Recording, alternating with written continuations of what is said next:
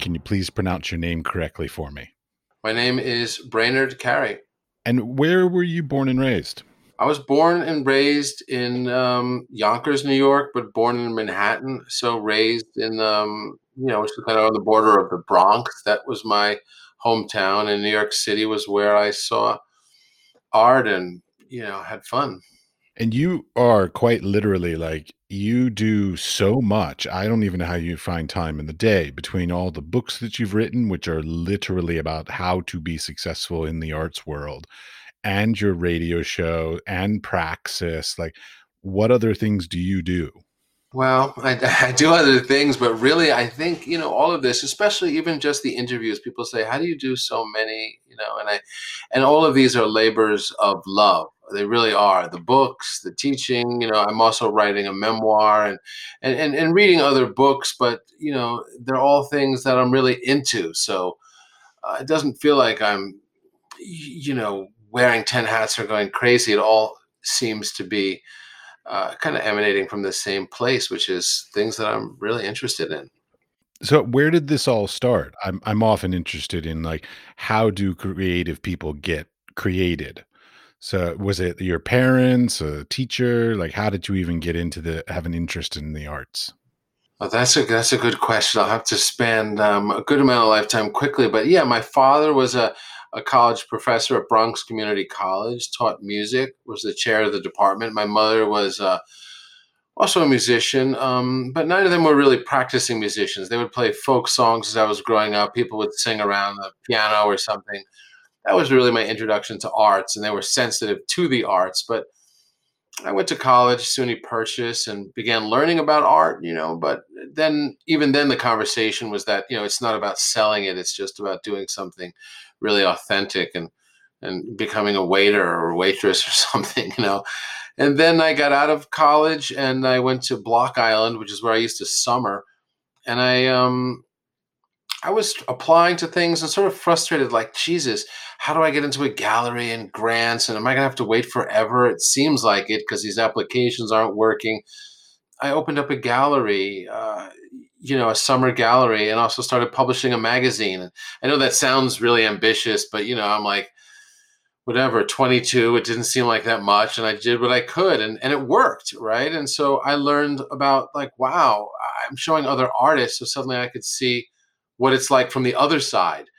And I learned a lot there. Eventually, I, I moved to back to New York, New York City, and um, and I had a little storefront in New York City on 10th Street, and I was giving out hugs and foot washings as kind of a performance to the public, and and that went over very well in New York. And then I got into the Whitney Biennial, which was a major show, giving out hugs and foot washings, which is the kind of thing that people say, "What? You know, why is this in the museum?" But there it was, and and since then, after that, I, I people used to ask me after I got into the biennial because it is this kind of once in a lifetime show, this mythic show for artists. It gives you so much international attention. They would say, "How did you get in there?"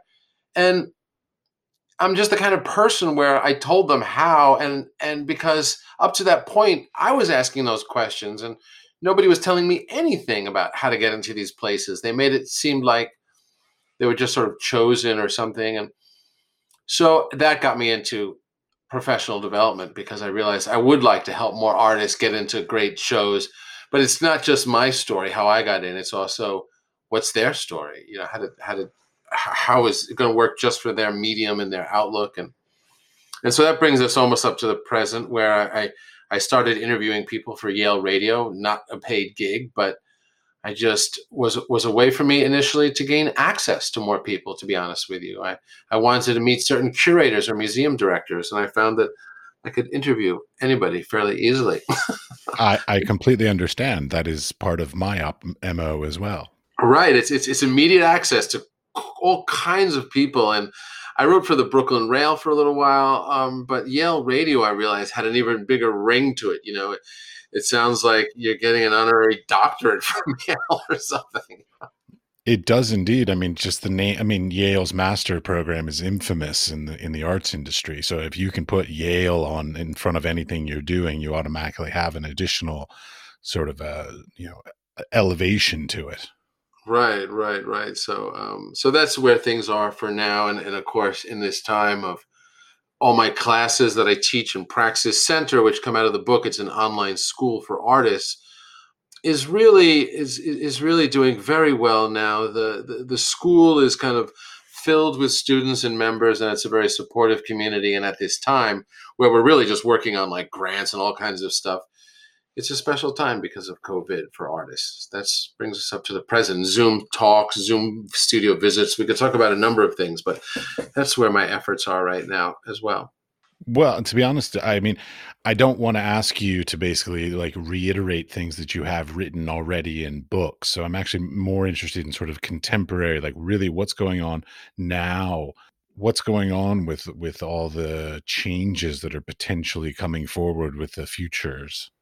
Well, what's happening now in you know at the time of this recording in um, in April of of 2020 is we're in the middle of the crisis, right? It hasn't peaked in New York or it's about to peak in New York, but already the art world has dramatically changed. Um, there are museums and galleries who are putting collections online so you can walk through them virtually. I mean, that happened in like a week. It was amazing.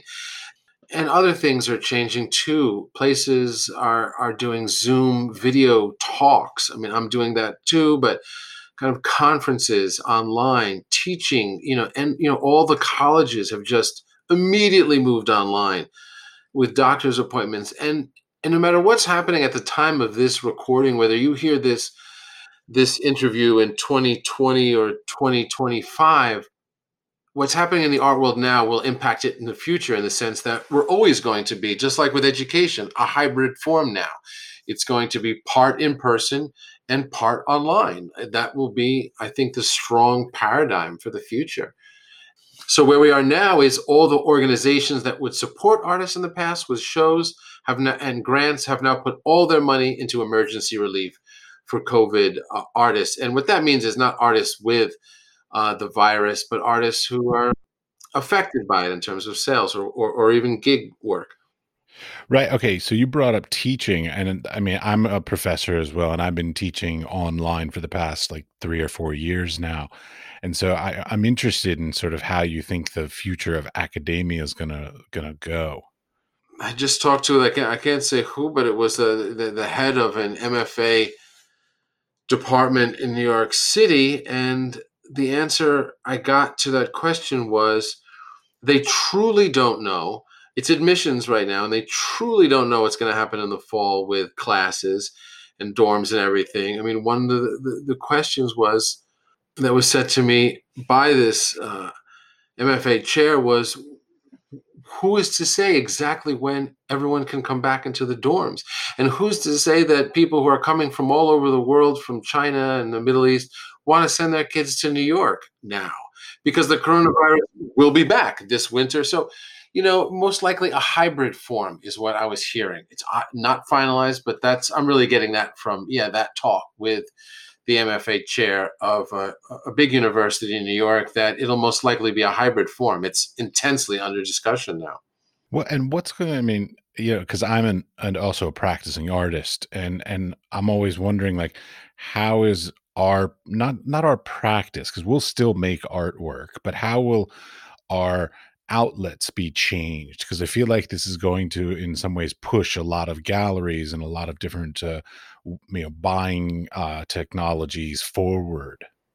Yeah i think so i think that's true i i know that already i've been hearing artists saying things like i made a sale last week and asked the gallerist like what? You made a sale? And they said yeah collectors are still buying because they may be at home they may be even a little worried but they are um, they're still buying art uh, you know, shopping to feel better. So, I, in one way, some things would affect it, but I, I, think the idea of virtual studio visits are going to change. Right now, in the Praxis Center online kind of forum that I direct, we're doing a lot of virtual studio visits, and that's such a turn on. It's like even with a even with a phone, and you're in Amsterdam or Israel, and these are you know from all over the world, and then it's okay. Now you talk about your work. Let's look at your studio, and and there you are in Amsterdam, looking through this guy's paintings and saying, "Wait, stop at that one. Could you put that one out? Could you come a little closer? I, I need to see the surface of that." I mean, it's amazing what you can get just with a phone. So I would imagine for our practice, for practicing artists, it will be curators doing virtual studio visits. That's that's I would imagine that's a good prediction that will come true because it's it works. Oh yeah, I've been hearing stories about people coming up with the most creative, unique ways to use the internet. I even heard about a photographer that was in I think Norway or the Netherlands hiring a model in Poland and they did a like an online thing where the photographer was able to control the camera virtually while the model set up the camera and then posed for it. Right, right, right. That's fantastic. Yeah, I would think there'll be more things like that using it as a medium. Yeah, that's fantastic. I mean, of course, there's been talk about Zoom. Maybe this will they'll get it resolved, but being kind of getting Zoom bombed. You know, people throwing porn onto onto you know sites where educators are talking to kids, and you know, kind of causing suits to happen. You know, people getting sued. So it's interesting to see how that will all work itself out. Well, let's get into a little bit of it. Like, so selling online, that's one of the things that I have a, a, a sort of bee in my bonnet about because I've never been able to sort of crack that code of like, how does it work? I know you literally have a book on it, and I apologize for asking you to like tell me some tips on it, but I feel like that's changing a little bit, of course, right now with the, with all the the quarantines and all the and the fears of the future and everything like that. Yes and no. It's it's. I mean, I, I I I'm happy to talk about that and could talk a lot about that. I think that's really interesting right now. I mean, there's a lot of ways we could talk about selling art online, but essentially, it's still happening. It used to be. It was getting to be the dominant form. Galleries and museums were initially the dominant form of discovering work and potentially buying it. Now it's online, and that was before COVID. So where should we start? How to sell online? So there's a there's a, there's so many ways. I was going to say, well, one of my pet peeves is there are so many ways. It's it's that I mean, in the old days, it was pretty straightforward. Curator, gallery, collector, you know, pretty straightforward. And then that gallery would introduce you to another gallery, or that curator would introduce you to another gallery. And it was a, a reasonably linear pattern to sort of the way of the, the, the artist's career. But now there are simply a, such a sheer volume of potential ways to do it. The question is like, how do you edit down all of the the options into something that's a feasible workable way to do it? Well okay that's good. So let's make it simple right? Let's make it nice and simple. So, that was simple for you? Well you know because you know there's a lot of ways to do it. There's websites uh, that, that say they'll sell it for you. There's all kinds of things. There's uh, I, I just gave a talk on just creating kind of Facebook ads and lead magnets and funnels that gets even more complex but but basically it comes down to this. You have to have some way for people to pay for your art and that means at the very least if we don't talk about anything else in this whole you know discussion with you it's having a PayPal button so they can click it and it immediately pays for the work. Paypal.me is one of one such buttons. Instead of giving them your PayPal name and sending them an invoice. PayPal.me, for example, is where one click and they type in whatever number they want. Let's say it's $500. One more click and it's going to your account. I mean, I, I can't say how critical that is. And I know that sounds sort of mundane in a way, but oftentimes, you know, we could talk for half an hour or more now about uh, sales platforms and how to blog and drive traffic to your work and but the main thing is that you have a way to buy it, you know, because eh, artists often get to that point and people are interested, but there's this awkwardness of the purchase. So it's about the same issue almost as having selling work out of your studio.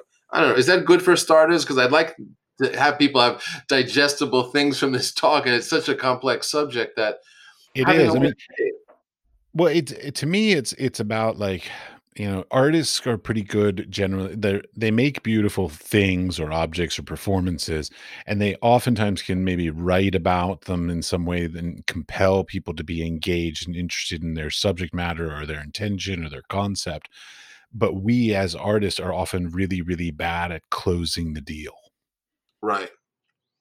Right. So closing the deal is critical because, you know, aside from all the ways you could begin to make this happen, this is the essence of selling it online. It's having a price, right? Which also is a stumbling point for a lot of artists, but having a price, then definitely having a way to pay for it, like a button again. And the third thing is closing the deal, as you say. And closing the deal, one simple method is you have someone look at several works of art. Let's say it's a web page or a PDF. They like, yeah, they like your work. Say to them, which one of these is your favorite? And they don't have to say much more to point to one and say this one or, you know, number six. Okay. Then you say something about number six. You explain the process behind it and you compliment them as well. You say, you know, if it is, that's one of my favorite pieces. I love that one because I painted it when I was thinking of this or when this person died or who knows what was happening, you know. You tell them a little bit about the story of it. You compliment them for being sensitive enough to pick that one out. And then you say, would you like to own this? I mean, you have to pause and wait, but you have to be that bold to say that. And they'll say, Well, I don't know. And then you can say, Well, for $200, it's yours. And they would say, What? And you say, Well, $200 down, and we could work out a payment plan on this if you want. You know, whatever, whatever you want to do, it's up to you. Make it easy. It's not a hard sell. And suddenly they're thinking, Wow, for 200 bucks, I own this. The payment plan, even if your work is 3000 bucks, I might be able to swing it. You're in conversation that's one way to close a sale. wow. Okay, that's very. My my palms are getting sweaty just thinking about even doing that. So yeah. Okay. Well, that's the problem, right? He has sweaty palms, and I think for most artists that's the case. So that is almost like a scripted way of closing a sale. But what I found from students in the group is we're terrified of these things also when they finally got up the guts to do it somehow uh, or kept reprogramming the voices in their heads, then it wasn't so horrible. And when someone said yes, it was like, you know, euphoric, right? And you realize, Jesus, it works. And that reinforces the next time. I mean, even for salesmen of whatever who, who are pros, it's not easy to say something is for sale and to try to manage it. But if you don't do that, and here's really the critical thing if you don't know how to close a sale, chances are they will not close by themselves because collectors will feel too awkward to even ask. It's very hard to ask an artist, is something for sale? Whew, it's such a big thing. I mean, okay, so you know, I keep hearing different stories from different people. So, like, I'll talk to gallerists, and I hear there's a debate between galleries about whether or not to even put prices on websites and then of course i hear different stories about people selling through instagram and people saying that websites are outdated at this point you can just use instagram as your portfolio like what's what seems like the most appropriate way these days because i mean all of our time and energy is sort of eh, you know it's it's a limited amount of time and energy we're willing to put towards this kind of stuff so how can we use it most effectively I mean, that's a different answer for different people because some people will say, I hate Instagram. Even if I said Instagram was number one, you know, and I'm not saying that, but some people just like, for example, just don't like Instagram or don't like Twitter or don't like Facebook or don't want to deal with newsletters or something else. So it's like, for one, it's what's comfortable, but to talk about Instagram, because that is pretty simple. I don't think websites are dead, but Instagram, there's an artist named Ashley Longshore that sells well on Instagram and what she does is, you know, you post images of work, but like all social media, you're trying to engage the public. So, you know, show work in progress, show, you know, have fun with it, show some outrageous things. If you keep it too straight, if it's just like an image of work, an image of work, an image of work, you know, I mean, if it reads well on, on Instagram, then that may work. But, you know, to try to engage the audience somehow with jokes, with content other than your work is what's important. And Ashley Longshore is an example of that. She makes jokes, different things. But what happens is, you know, eventually you have to close the sale again. You have to tell someone this is available. So at the very least on Instagram, you can say this is available, you know, link in my bio. And the link in your bio goes to a page where they can email you. Mean, it's a little bit awkward, but that's one way to do it. Or, you know, direct message me is a better one. This work is available. Direct message me if you're interested. That's Instagram. That's the whole process, soup to nuts, right? Just post work. This is available. Direct message me if you're interested. No prices. Someone says, I'm interested and then you go through that potential closing. Ideally, get them on the phone or a Zoom chat because we don't really want to just buy art. No collector really wants to buy art just from like a button and a click. They want to feel like they know the artist a little bit. It's a really special purchase. You know, it's not like jewelry or any other product. You're buying art from somebody and and even the motives for art for the reason making art is so mysterious to buyers. So so that's that's how's that for a, a simple Instagram soup to nuts sales process. Reasonably good, actually. Those yeah, that's pretty helpful. But so so so websites, how are they still fitting into this whole criteria? Because as I said, I had conversations with some gallerists that put prices and some don't. I mean, what you know, how about artists selling for themselves and and then how do they what should they sell? Because I have a personal belief that like there's a certain price point that sells really really well on the internet and it's there's it's a, a lower price point and then a, a, higher sort of blue chip price point and i feel like everybody in the middle is sort of struggling okay yeah so a few things there ashley longshore is the example that i mentioned in instagram but she's selling things online for upwards of $10000 so she's in that middle category. They're not she's not blue chip at all. Probably no one's heard of her that's on this um, that's listening. She's uh, not a known artist. So it can happen that way but your question about websites and their role in all this now websites and selling things from websites like squarespace is a website for example that has a good kind of e-commerce platform is this dead or not and what's the use of, of websites well it's not dead you can sell through your website using you know, prints or something, not expensive things. Ashley Longshore is doing it with more expensive things because she generates phone calls and a discussion. So you can close at a higher price point. It's true that no one's just going to click through and buy something for $5,000 or even a thousand. You want a conversation. So websites can start that conversation. Your work can be neatly organized on there. But the most underrated thing about a website that most people don't do to drive sales and other things because for galleries you're not competing with them if you know you have a gallery they don't have an exclusive to everything if you're selling some of your things online that are in the gallery you can talk to the gallery about it but the rule is don't sell them for less than what the gallery is selling them for or you're of you're course, yeah. undermining the collectors but but what's really kind of not spoken enough about on sites is websites is the importance of a blog. If you're going to have an artist website, you have to have a blog and you have to write in it.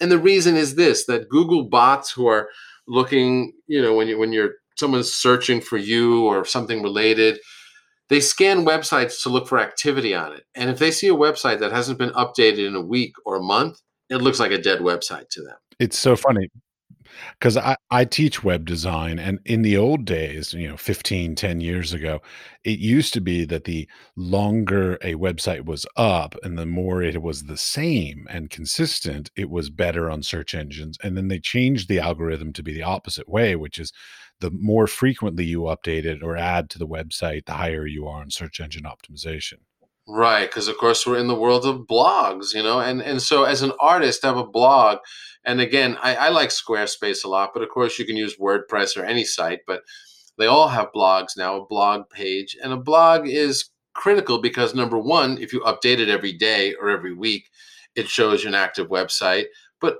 even more importantly, it builds an audience for your art. If you blog once a week and show unfinished work in your studio and talk about it or or how you're moving your studio or how your studio is your kitchen table, whatever it is. And then you post the link to those blog posts, let's say on Facebook and Twitter, that'll drive traffic to your website and ultimately to, to sales. So that's what it's used for. I think a website's important for the blog, and I think it's an important, you know, uh, repository of your work uh, that you own because you don't own Instagram. It could be deleted if you post one nipple on there. You, you know what I mean? It's like It's true. Yes. Sad but true. But yeah. so. The, so the website security in a sense too. You know something that that kills me, and I didn't even know I've watched some of your YouTube videos on this, but I'm going to ask you a little bit, uh, hopefully a little bit differently. Uh, writings for uh, artist statements, residencies, grants, these kinds of things. I've been hearing different stories from different people about whether or not an artist should write their own or whether it's appropriate to have either like just a straight up writer or a curator or somebody else either write for you or assist you in writing these things. But which things? There's there's two essential pieces of writing, which is the artist statement and the artist bio. Which which piece of writing, or are you talking about something else?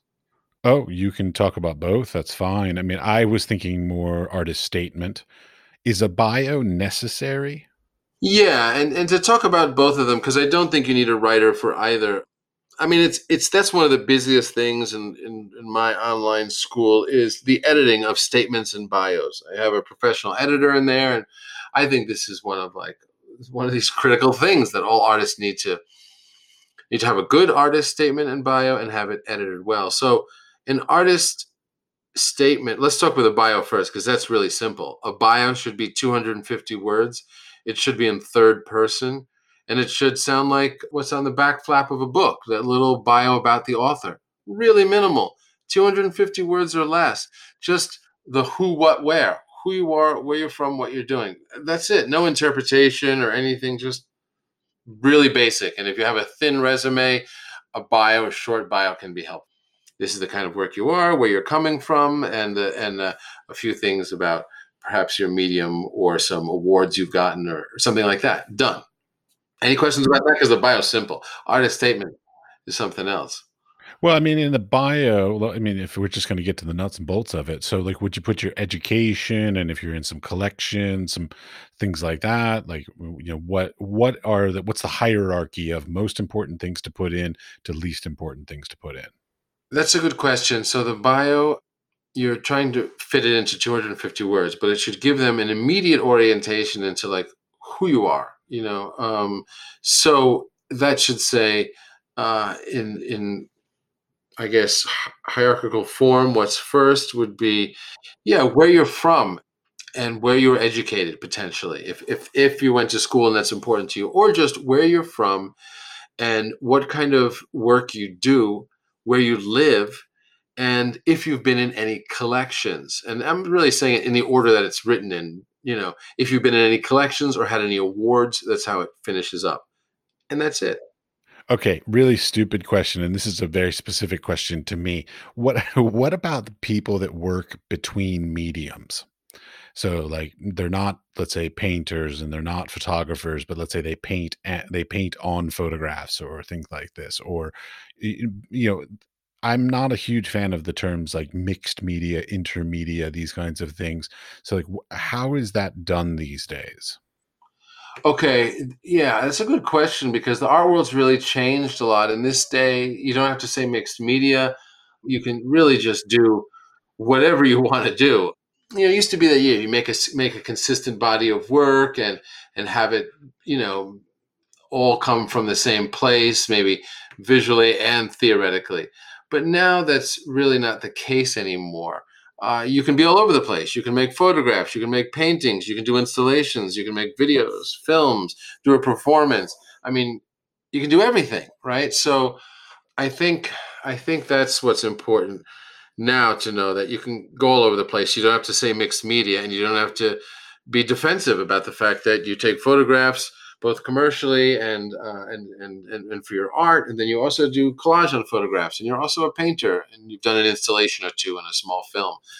You're an artist. You can do any of those things. Right, but so in that bio, in that short, brief bio to catch the reader, collector, curator's attention, what kind of terminology would we use these days? So should we because I've spoken to people and some people say like just be very specific, like literally spell out exactly what you do kind of thing, or on the flip side of it, say something like mixed media or interdisciplinary or something like this. So like what's the more common thing these days?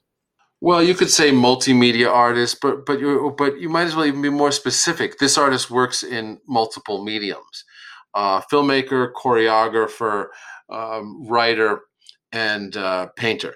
You know, like that. You know, just just just spell it out. Say it like it is. There's no reason to um, kind of have a new term or or feel that you have to fit into a certain profile. You know just say Okay. exactly what, what the mediums are so that way they know directly because really where we're at now is there's so much people have so little time and are scanning everything that that you know that's why it's 250 words on a bio get it get it in short and sweet and quick you know so All if you're working in different mediums just spell it out Okay. Sounds easy enough. I like it.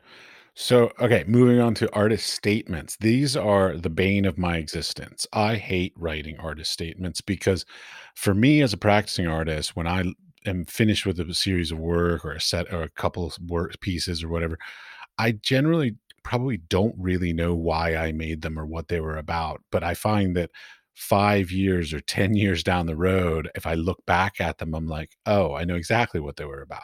So, like, I oftentimes need time and distance to be able to look back on hindsight and figure out what was going on in my life and what the work was really about.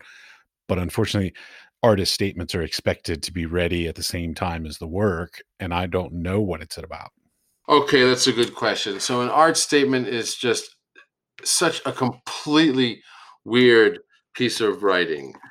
To talk about where it came from, artist statement used to be came about in the 80s and it was you know in reaction to conceptual art or some people say the ascendancy of words but basically if you had an installation that didn't read very well in an image you needed a quote unquote statement to explain to the jury because they wouldn't be able to see it from the images or slides that were being used then that was reasonable enough, especially if you're a conceptual artist.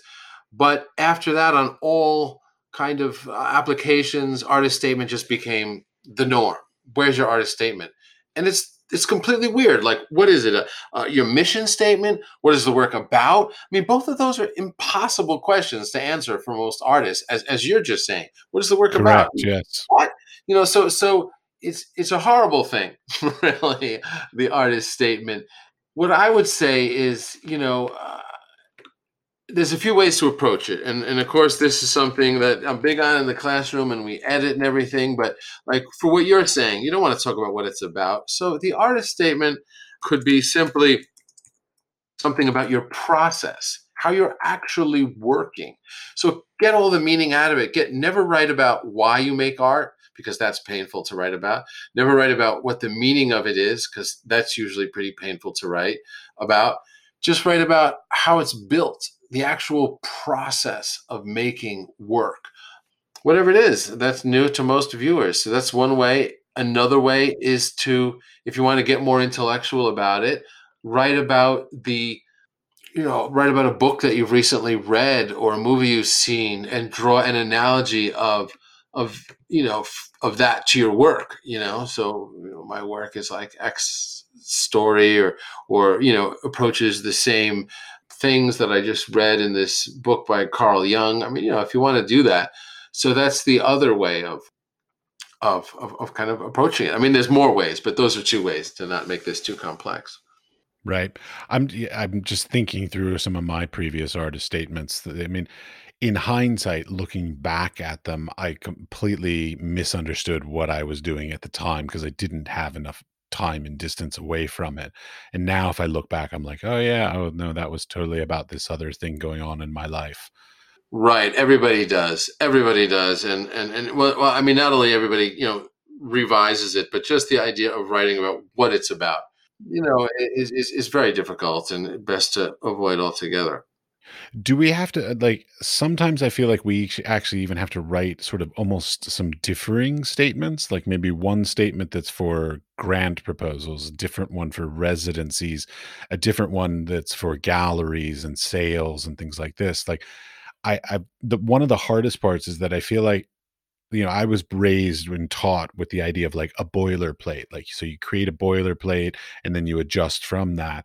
But I actually feel like there's there to a certain extent each of those needs for an artist statement almost needs something that sort of answers the different questions of each of those different purposes. Yeah, in different applications, and that's very often the case. I'm glad you mentioned that. Depending on what you're applying to, they may be looking for something else in the artist statement, not uh, either of what I've said. Maybe they're looking for, if you're applying to a residency, a statement of why you want to be in this residency. So then you're not talking about what the art means at all. You're talking about why you believe that you're, uh, you know, should be included in this residency. That's your artist statement. But of course, that has nothing to do with most other artist statements. Uh, yeah, I, I find the whole okay. I have my pet peeve, and I bring this up on the podcast probably too much at this point, but I'm going to do it again.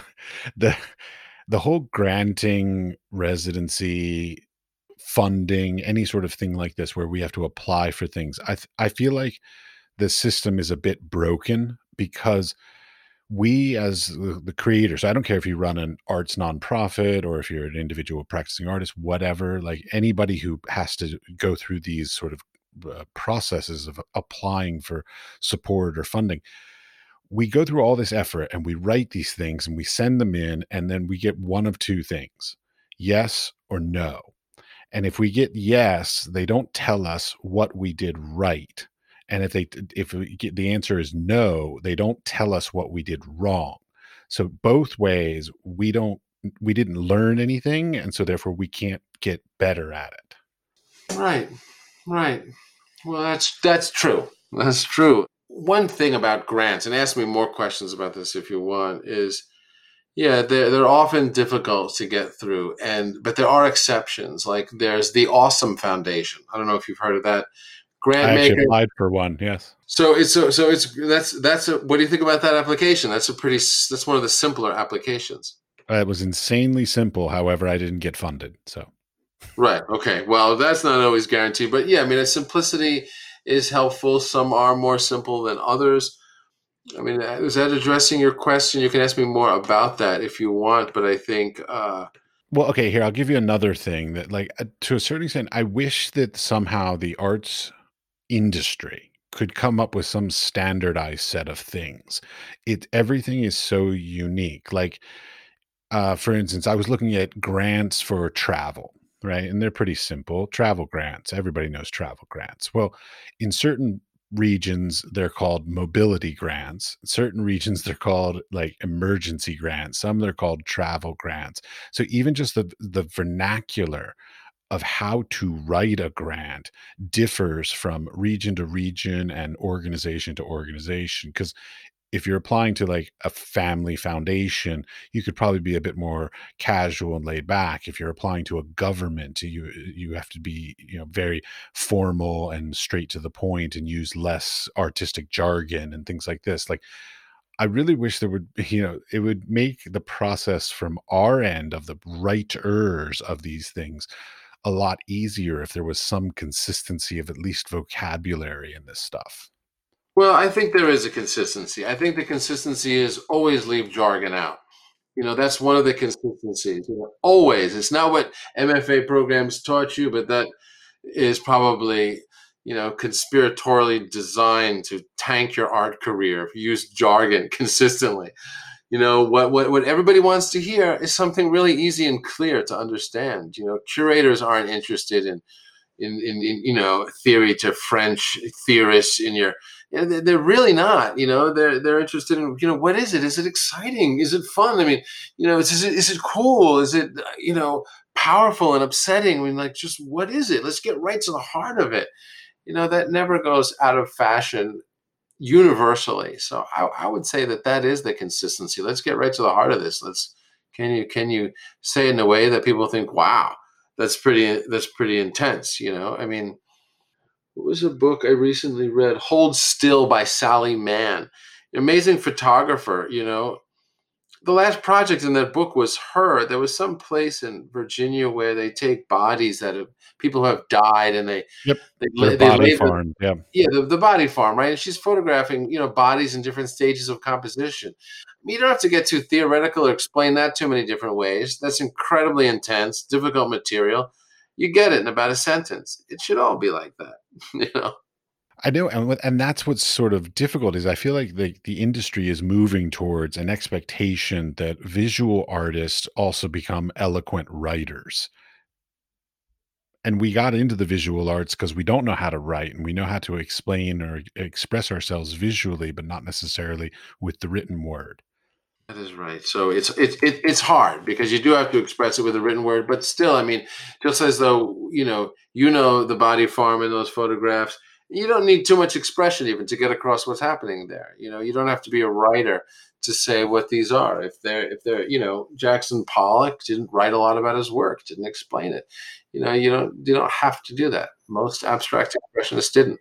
Yeah, well, Sally Mann, I mean, I, uh, there's a longer story of how she got to that series because it started with a, an escaped prisoner that ended up having to be killed on her property, and it started her down a path of interest in death and so on. And then, of course, her husband's illness and everything like this. So there's a whole lineage of things that have you know sort of literally you could follow her career of her works down a path of like how she got to wanting to shoot the body farm. So i mean that and that, i mean that's something else that's interesting to me is that i have had discussions with uh, sort of art advisors and and people like this that talk about how these days it's important that artists have a common thread through their entire career so that literally like a collector or a curator or a gallerist could could watch the progress almost of their mind of their thoughts of their process throughout their career instead of jumping from idea to idea. Yeah absolutely. I mean you know, you know there's a lot of ways to move around the world though and as an artist i think you can really you know, I mean, even in all these books I write, there are certain structures and rules or that that you you could say that I'm presenting, but really you could break all those rules and do something else. You know, it's not that you have to fit into all of these these boxes. You can also break the rules and say, I don't do that. You know, when I got into the Whitney Biennial, the the, the I, I had a very thin resume and I was there for an interview and I knew like, holy cow, we're either going to get in this or not. And one of the things I decided was I didn't, you know, they said bring a resume or, or bio or something, and I didn't want to bring either.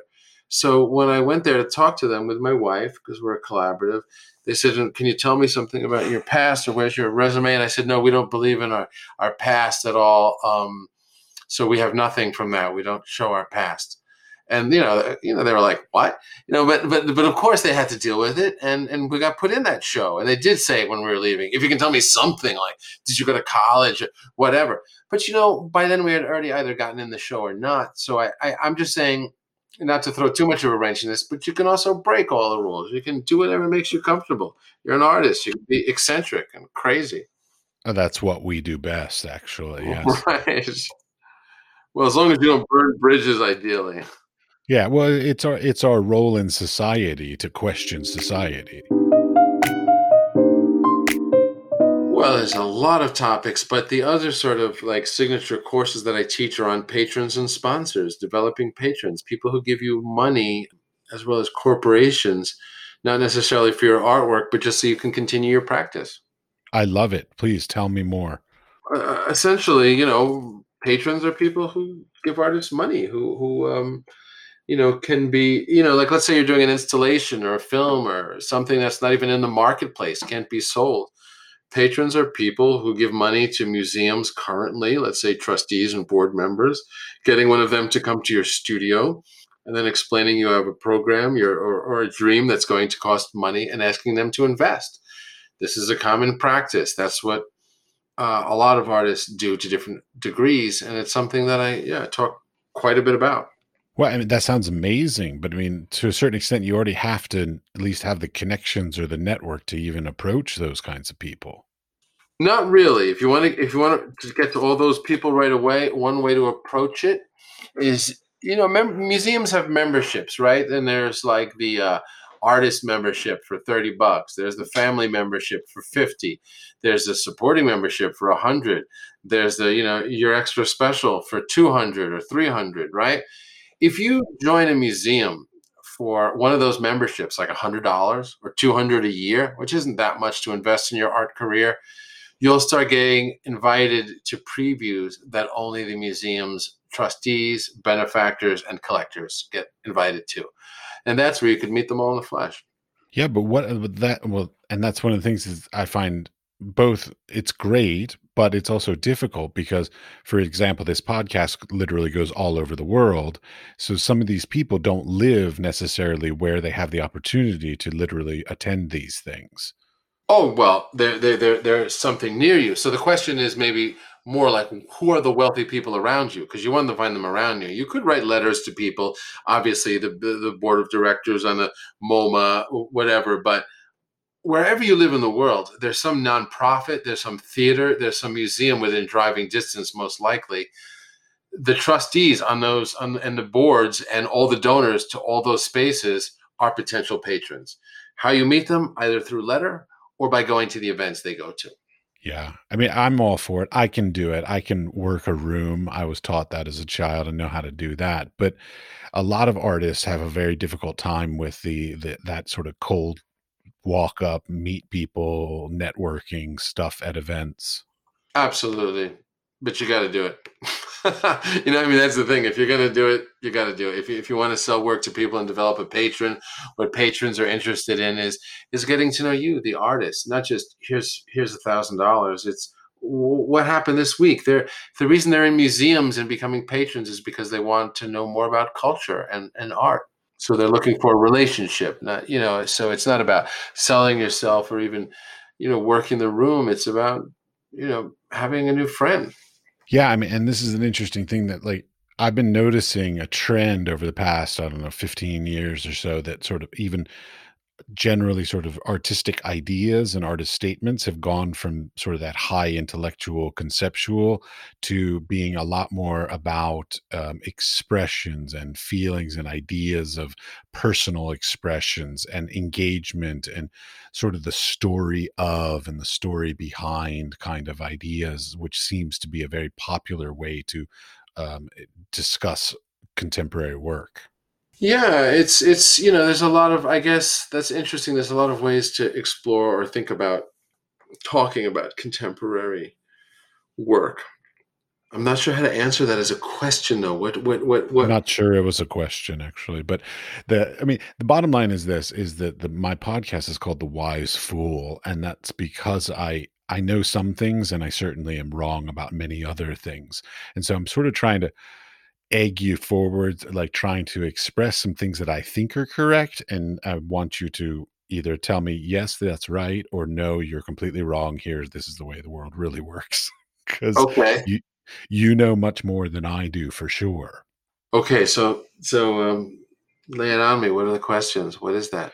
Oh, so many questions, like countless questions. I mean, the easiest things, of course, like for me, still at this time in in the at this time with COVID and all the quarantines and all this kind of stuff, it's sort of like, what should we be doing now? Like, it, you know, art, should we be doing Instagram live studio visits? Should we be doing uh, sitting back and just like focusing on making a new body of work in preparation for the future when there will potentially be some more opportunities like you know what's a what's a good use of our time and energy during this time of quarantine I think a good use of your time and energy is to make art, and uh, mainly as the number one thing, and number two to um, to apply for grants and other opportunities.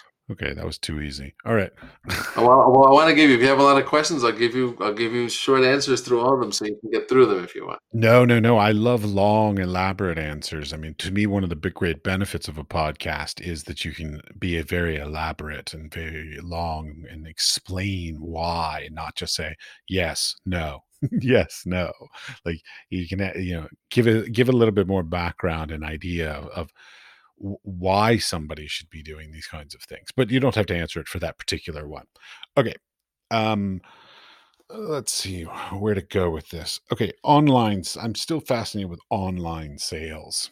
So Saatchi and all these other kinds of online purveyors, good, bad, what are your experiences and knowledge about them? I think generally bad. It doesn't generate a lot of sales, and you have to send um, traffic to them through a link, and you're essentially sending traffic to other people's art too. So why use it? All right, fair enough. Uh, yeah, just you use your own website. You know, do it do it your own way. Um, I mean, yeah, some people like them and maybe they're using them, but I think in general they don't do a lot for the individual artist. They do a lot for themselves. Saatchi drives a lot of traffic to itself by having a thousand artists who are all linking to it. You know, I don't think that really serves the artist much. The artists uh, are not the number one priority for them. Hmm, interesting. Okay, yeah, it makes sense. Okay, pricing of art, which I'm sure is going to change dramatically by the time this is this whole quarantine thing is all done. But where you know how can how can the the general practitioners sort of come to their prices because I'll tell you my background on this is that I'm from the United States. I'm and prices I sort of understood pricing in the United States at that time, which is about 10 years ago. And then I moved to the Middle East where prices were jacked up so high and so overpriced. It was ridiculous. And now I live in Prague, Czech Republic, where I feel like the prices of art in this region are undervalued and low priced for the general worldwide market. So, like, how do you, if you want to be working worldwide, how do you come up with sort of a set price? Well, that's that's tricky. I mean, there are artists that have. I mean, well, it's specific in a way. There are there are plenty of artists that have galleries all over the world. One in Hong Kong, one in New York, one here, there, everywhere. And basically, it has to be the same price everywhere. You know, if you're of course if you're selling a different medium or something somewhere, photographs as opposed to paintings, you could do that. But prices have to stay consistent everywhere. If that's answering your question, that that keeps it simple and you know, um, that's that's what's fair to everybody. Yeah, I mean, I knew that, but it's but like, I, like for instance, I've gone to galleries here in the Czech Republic, and they said, "Oh, you need to put your price lower for the Czech market," and I'm like, "But if I lower it for the Czech market, then I've lowered it. I have to lower it elsewhere." And they don't understand that. They think that that's wrong. yeah. Then, it, then it's the wrong gallery for you. Yeah, then it's the wrong gallery. I wouldn't show there because that's if if they don't understand that, then yeah, that's not good yeah don't show there. It has to be a gallery that can that can deal with that. That's how it should be unless you're showing something else there like you make a small edition of prints. But for sure some galleries can only sell in a certain range. They have their sweet spot. We sell between this and this or this and this. That's up to them you know but if that's not within your range then yeah don't show that. Okay i'm still i'm still fascinated with internet stuff and you since you literally have a book on it i kind of want to pick your brain on that social media how much time sh- and energy should we put, be putting into doing it? Social media i'd say um, the most 30 minutes a week just do all your scheduling of posts through something like hootsuite and have them all time to go out all week long. You know you want you want to just uh, you know someone once said to me you know it was a book publisher you want to be discovered have the possibility of being discovered. So for greatest possibility keep sending out links of your work and whatever you're sending out to all the platforms, LinkedIn, Twitter that you have, all by using something like a, a, social media dashboard. So you don't have to do it all week long, just one half an hour on the weekend. I do have to admit, like I've looked at Hootsuite and all that, and they they seems great in in theory. Like I like the idea of it because part of the problem is, is that just the nature of just remembering when to post and oh did i post there? And you know should i post this here? And the you know whether or not you've posted the same things on different things. And like the idea of having a single dashboard to basically control what where when and what and uh, on what platform is fabulous. Yeah super cool super cool thing to have. Do you use it? I don't actually. I like going around and doing it, but you know, it, but it takes me longer that way. I use some of it. Yeah, some of it. Some of it is automated though. What I'm posting on LinkedIn gets, you know, like like the interviews that I do every week get get pushed all around to all those sites. So some some things I do and some things I don't. Okay, grants. How do you choose what is the right grant to put your time and energy into applying for? Well, the grant has to has to fit you really, right? So essentially one way to do it is right now there's a lot of grants for artists you can just type in covid artist support yeah it's it's it's what you're after you know how much money do you need do you need a grant to make a film and you're trying to raise a hundred thousand dollars would just five hundred or a thousand dollars help if that'll help start applying to all those grants right now you know it's it depends what you're after. It, depending on where you live in the world, too, there'll be local grants. Go for those. You know, they're, they're not nearly as competitive as you think. So uh, what, whatever you're after, you know, it's money, but it depends on the project, whether it's a film or you're going to make more art or you want support for COVID and, and, and have being a displaced gig worker. There's grants for everything. It's just whatever you're, you're, you like most. Does that answer your question? It does. Yeah, yeah. I mean, to a certain extent, because when I go through, you know, I've, of course, I'm on like Facebook groups that give out grants and residency information and things like this. And my my difficulty with all those kinds of things is not well. My difficulty is, is that many of them I fit like like for me, if I'm writing them, I'll fit in like 99% of the way, I'll fit perfectly. And then there'll be something at the end and says, like, oh, by the way, you have to be under 35. Or, oh, by the way, it's only for women. Or, oh, by the way, it's only for people from Moravia or whatever. Like the, the I feel like the granting system has is in many ways, maybe up until now, maybe this will change at this point, but has been overly specialized in many ways. Yeah, it is. Well, I mean, there now with the COVID thing, it's less so. It's just you know a thousand bucks for you know just apply and tell us what's going on. But yeah, it is. But I, I I think it's specialized so that you can get a grant for just what you want. You know, as a I mean, it has to be to some extent because every nonprofit that gives away these monies has to have some kind of a mission, right? Yeah, so I think that's where that comes in too. Yeah, no, I totally understand that. I used to run a nonprofit, but they, I, I, as I, said, I feel like they're a bit overly specialized. Like, there's one thing to just say, like, you know, like I love the good, the ones that are like aperture and things like this. That you know, they'll support anything photographic, and like that's pretty much all their criteria is. You know, st- you know, things like that. But I, uh, I like I read one that was like, we only give grants to people who do ecologically friendly work that's that are between the ages of like 18 and 30 and they're only from like central europe and women like i mean it, sure know. sure. There's a lot. Well they're trying to find people who aren't represented as much to do that but yeah that's something you see more and more. You know that's how we get in underrepresented communities i think. But but yeah there's more and more that absolutely it's never just open field. When it when it used to be that you just had you know more men than anything else uh, uh, getting grants and and so that that's happening now because they're trying to balance that a little bit i think.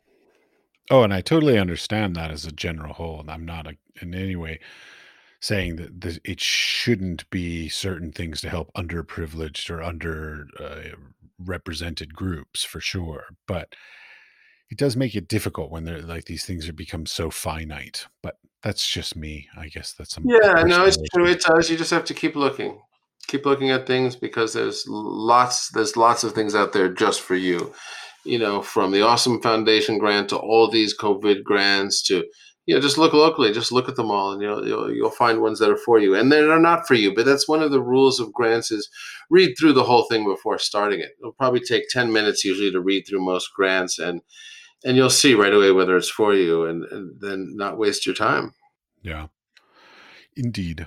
Any other last topic that you have that you sort of want to touch on?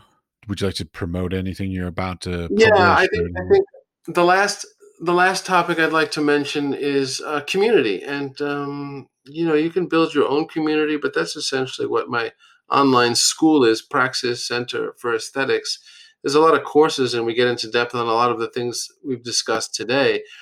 But even more than a, a, learning center and a center for support it's a it's a community. And i think artists need community whether you build it where you are or or uh, you know learn more about praxis center. Um, if there's any links here then you know uh, that'll that'll help you in in whatever you do in the future because uh, you know it's a it's a kind of lonely job being an artist and having the support of a community i think is important.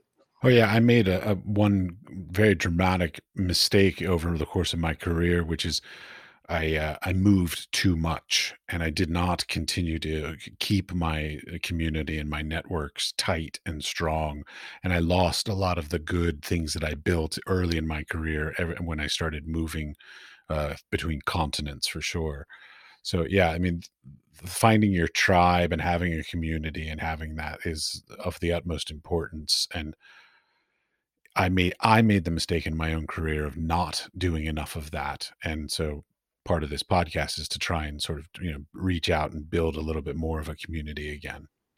I like that. I think that's what podcast is for. I love that. I hope so. I mean, uh, before the this uh, COVID, I would not not have even done this virtually at all. I was doing this podcast by literally traveling city to city. Um, so you know, getting creative and being sort of uh, encouraged to tr- come up with new ways to continue the podcast you know sort of forced me to the point of you doing these virtually. And now i've had the opportunity to talk to some amazing people around the world that i would not have talked to otherwise. Yeah that's wonderful. I love that. All right. Well thank you very much for your time. You're so welcome. Thank you so much for having me on